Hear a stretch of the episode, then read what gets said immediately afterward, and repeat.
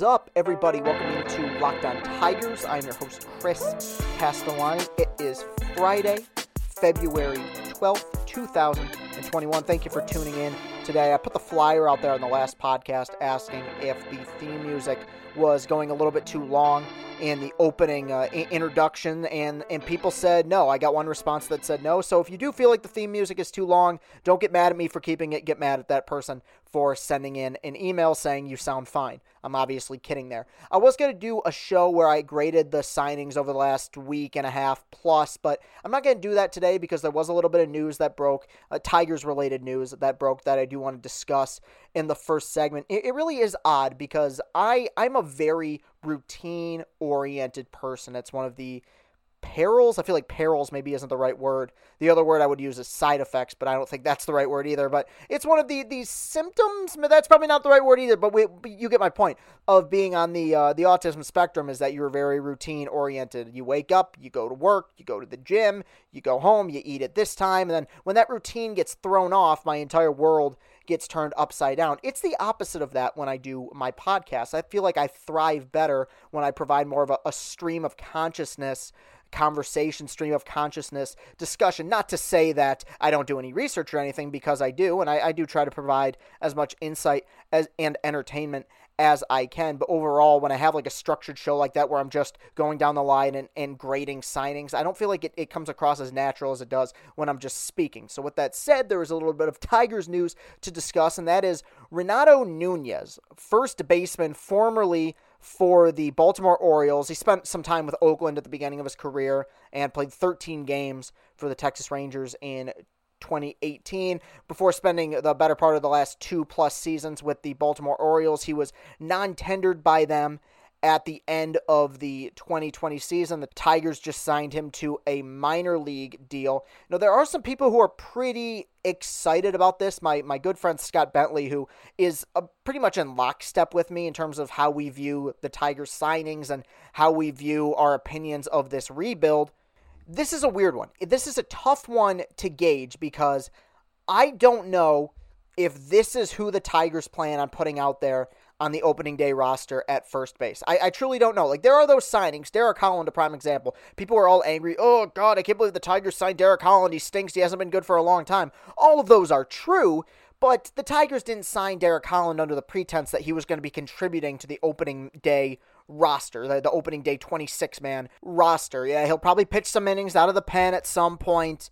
Worst case scenario, he gives the Tigers a few spot starts throughout the season, but the Tigers didn't sign him as he wasn't one of their big signings. I guess nowadays with Chris Ilitch at the helm, no signing is a big signing, but you know what I mean. Big for them. With Nunez here, I don't know if the intention is he's going to be the opening day first baseman. He might be because his numbers are just above pedestrian enough for Al Avila and Chris Ilitch to look at him and say, you know what? He might be our guy to start at first base to begin the year. And there are things about this signing that I don't hate. In fact, there's things about this move I actually like. Uh, it would be disingenuous and hypocritical of me to complain about this when the thing I've said from the beginning about this team, about this offseason, is that your number one goal needs to be that you're filling voids, you're, you're plugging holes. Now, they are holes that this organization has dug for themselves, but you got to try to fill those anyway. You're looking for guys with power. Uh, Renato Nunez has that. 31 home runs in 2019, drove in 90 with a 771 OPS last year in 52 games, 816 OPS, 12 home runs, 31 runs batted in. Not a great on base percentage, though, relative to his batting average, he gets on base a fair amount, but a 313 OBP isn't a whole lot to write home about. Strikes out a lot. Throughout his career, 280 strikeouts compared to 81 walks. Does hit for power, that's an advantage. He is young. That's one thing I've ripped the organization for in the past is they're signing these guys whose best years are way behind them, like a Jordy Mercer or Francisco Liriano, expecting to get something out of them when they, they don't have much upside. Their best days are, are, are long gone. They're in the rearview mirror. It is possible with Renato Nunez that you get a guy who whose best days may be in front of him. I mean, you look at his last couple seasons, he's gotten progressively better each of the last two years. Last year, obviously, with the small sample size, but you can't hold that against him. So you kind of got to use two different criteria when judging this signing. if this is a depth move, if this is a you're going to fight for the op- for an opening day roster spot, maybe you'll be a first baseman, maybe you won't, then you know what? I applaud the move. Low risk, high reward signing, 26 years old, minor league deal. I think that's that's rock solid. Now, if they signed him under the belief that they are going to plug him in from day one and he is going to be their opening day first baseman, then I think the signing is kind of rubbish. And it's the principle of the signing that I find kind of rubbish. It's nothing against Renato Nunez. I mean, none of these uh, signings in general are, are I have personal vendettas against any of these people, but uh, you know, I know I sound like a broken record at this point, but I'm sorry. I sound like a broken record because the team is a broken record. The organization is a broken record. When they do something different, when they do something that blows my mind, that makes me change my opinion, I'll be the first one to come on here and say, hey, good move. But I'm sorry. In 2021, with one of the richest owners in the world and one of the lowest payrolls in the world, for your potential opening day first baseman to be under a minor league contract I find that frankly a little bit embarrassing. Now, if they go out and sign Cron and say, hey, Nunez, you're going to be the backup because he has played other positions before, he's played a little bit of third base before, has been a DH before. If he's a depth guy off the bench, then you know what? Good move. But as a starting first baseman on a major league team, uh, I'm I don't know how I feel about that. And, and there's also somebody pointed this out in, in, the group chat that I'm in with a lot of Tigers fans that it will be interesting to see how certain guys' numbers fall off with the, the deadening of the baseballs in 2021. I know I discussed that on Wednesday, but I think that's a story that kind of flew under the radar, and I think it intentionally flew under the radar because baseball doesn't want to admit that they've been juicing the balls for the last several years, which I've never had a problem with, and I, I'm disappointed that they're deadening them again because I think home runs are fun. One one last thing about Nunez that is weird is that he has a solid barrel rate. You look at the baseball savant page, barreled up a lot of pitches, which, you know, that happens when you are a power hitting first baseman, but his exit velocity is bad. Basically meaning that when he gets a hold of one, he gets a hold of one, but he doesn't hit the ball particularly hard. He is fairly strong and he is still young. Like I said, it's a tough one to talk about and you kind of have to use different criteria. If he's the opening day starting first baseman, then I think this is nonsense. If he's a backup guy off the bench who could fill in for a Cron if he gets injured, assuming, of course, the Tigers do sign him, which at this point I don't know if they will, then I'd be okay with it. But my biggest fear eh, is that the Tigers found CJ Cron too expensive, so they went out and basically got the knockoff version in Renato Nunez. I, am not a fan of that, but we'll see what happens. This organization, they uh, they like to sink to new depths sometimes. So we will be right back. It's segment number two, the uh, PECOTA Major League Baseball predictions came out for 2021. I'm going to discuss those, and I'm going to discuss where the Tigers landed in terms of the predictions for 2021. We'll be right back.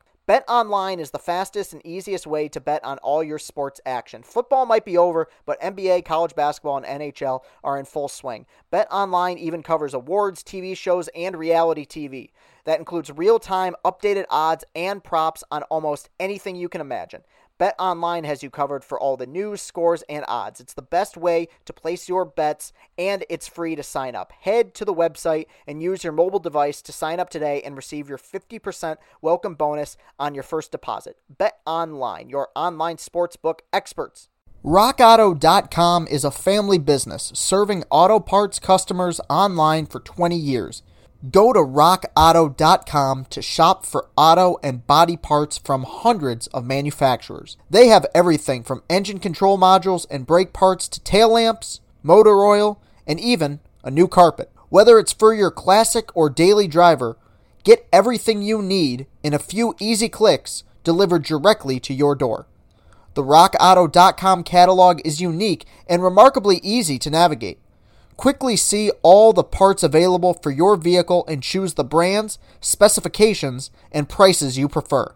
Best of all, prices at rockauto.com are always reliably low and the same for professionals and do it yourselfers. Why spend up to twice as much for the same parts? Go to rockauto.com right now and see all the parts available for your car or truck. Write locked on in their How Did You Hear About Us box so they know that we sent you. Amazing selection, reliably low prices, all the parts your car will ever need. RockAuto.com.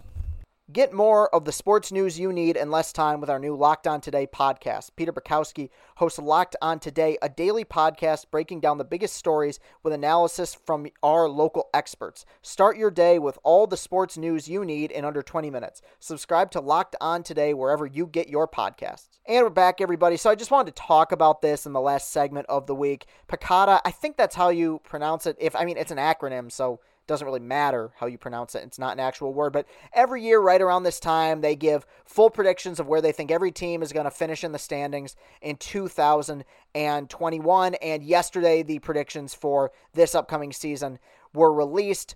I'll just run down the list of who they think is going to win the divisions. They have the Yankees winning the AL East, the Twins winning the AL Central, the Astros winning the American League West and the National League. You have the Mets winning the East, the Brewers winning the National League Central, and no surprise here, the Los Angeles Dodgers winning the National League West. As far as our beloved Detroit Tigers, they are predicted to finish last in their division 67 and 95. That would be good enough for the third worst record in the American League and one of the worst records, I believe the fifth worst record in all of baseball, trailing only the, well, they'd be tied with the Rangers, but they would be a little bit better than the Orioles, Pirates, and Rockies. So, yeah, I would say that's probably about fair. And I guess I haven't really thought about what the Tigers' win loss total may be this year, and mainly because they haven't finished signing guys. I, I do still think they're going to sign one more starting pitcher. You know, God help us, whoever that may be. Rick Porcello is one that a lot of fans are pointing out, which, if that's the case, ugh, I'll talk about that at another point. But 95 losses, and you look at last year's team, I know people got it in their heads that last year's team was mildly competitive. They weren't. They finished with the third worst record in baseball. In terms of win percentage, they were on pace to finish with 98 losses. Now, I am fully willing to venture that they would have ended up with a lot more because that was on pace for 98 losses, 60 games into the year. I bet they would have ended up probably in the 102 to 105 loss column, in my opinion. But you know what? A lot of that's hypothetical. They were on pace for 98 losses last season when last season ended. So we look at this current iteration of the Tigers. Like I said, they still need to sign probably one more starting pitcher. Who knows what the free first base situation is going to be? Maybe it is going to be Nunez is this team a team that can improve on what was likely going to be or on pace to be 98 losses a year ago? Well, it's definitely possible. Do I think they have a far better roster? No, I don't. I think the roster is relatively the same. Now, that's not necessarily a bad thing in terms of the young guys. Like, I do think guys like Bryan Garcia or Gregory Soto, Buck Farmer's been pretty solid over the last several years, but those young pitchers in the bullpen, I think they might take a solid step forward. I like the addition of Chris Fetter a lot as the pitching coach. I've talked about that. I think you still have Casey Mize and Tarik Skubal, who at some point this year, I believe, will start to come into their own. I think that will help. I think Spencer Turnbull will be a little little bit better. Matt Boyd can't be any worse, so I think he'll improve. You hear me say all that, and you might think, well, okay, this is they'll be better than 98 losses, or as uh, PECOTA is predicting, 95 losses, and to that I say maybe not because I just I worry so much about the offense. Who in that offense right now is the scariest hitter? It's probably Jonathan Schoop. One year, $4.25 million deal. And I like Scopey. Schoop's a good player pretty good defender, hits for power, leads all of baseball in home runs by a second baseman since 2014. But if Jonathan Schoop is the best hitter in your lineup, you probably don't have a very good lineup. I mean, Jonathan Schoop rarely ever walks. He has been fairly streaky and inconsistent throughout his career, while I do like him. But once you go beyond him, I mean, Miggy is still a name, but Miggy at points has proven to be an easy out for long stretches. I mean, the guy will go weeks without hitting home runs. Goodrum, no. Jeimer was excellent for 40 games last year, and I know there's a lot of people who are totally buying into, you know, put him back at third, opening day starter, third base. He'll hit for us, no, no doubt, no doubt. I'm not there. I'm not there yet. Like, yes, had a wonderful 40 game stretch. Was probably going to end up being the, this team's only All Star a year ago, but I'm not buying that. He's been way he's been bad way more than he's been good during his time in Detroit. So I can't chalk him up as some elite hitter yet or some feared hitter yet. Wilson Ramos is solid for an offensive catcher, but he's not going to instill fear in any pitchers. The point I'm trying to make is that the offense stinks. And even if we do see a solid amount of improvement by the young pitchers, I don't know if it's going to matter at this point. I think 95 losses is a realistic number. I think anything above that would be considered a disappointment. Anything below that, I, I can't uh, quantify it as a success, but would be it would be a step in the right direction by virtue of the fact that they just finished with a better record. So yeah, sometimes these uh, these predictions I find a little bit whack. I don't know where I don't know where in the world they think the Braves are going to finish with the fourth best record in the NL East, but I think for the Tigers in this particular case, 67 and 95, that's probably close to on the money for where I think this team will probably end up. So just wanted to discuss that. That was being thrown around all throughout the the Locked On group chat that I was in. I'm, I'm sure there's several hosts on the network who are talking about that, and now I just talked about it. So that will do it for today's show. You can follow me on Twitter at Castellani2014, but you can follow this show on Twitter at Locked On Tigers. While you're at it, go to Apple Podcasts, go to iTunes, leave a written positive five star review of this program. It would be much, much appreciated. I will be right back here on Monday talking about more baseball news, more Tigers news. Thank you very much for sticking with me and tuning in, everybody, over these last several weeks. I believe pitchers and catchers report next week. So, uh, we're making lemonade, man. This is going to be a lot of fun. Can't wait to talk to you next week. Have a great weekend, everybody and go Tigers. You still there? Excellent. Uh, the Tigers just signed Nomar Mazara to a one year deal. Ken Rosenthal and Jon Morosi both were reporting on this. Mazara last year was a right fielder for the Chicago White Sox, had a really, really bad year. Spent a lot of time previously at the beginning of his career with the Texas Rangers. Look, I do apologize for this. I, I record this stuff, I upload them, I try to record them and finish them as late as possible, but sometimes news breaks. This will be discussed uh, in full on Monday's podcast. Nomar Mazara officially a Tiger. We will discuss that on Monday. Until then, have a great weekend, everybody.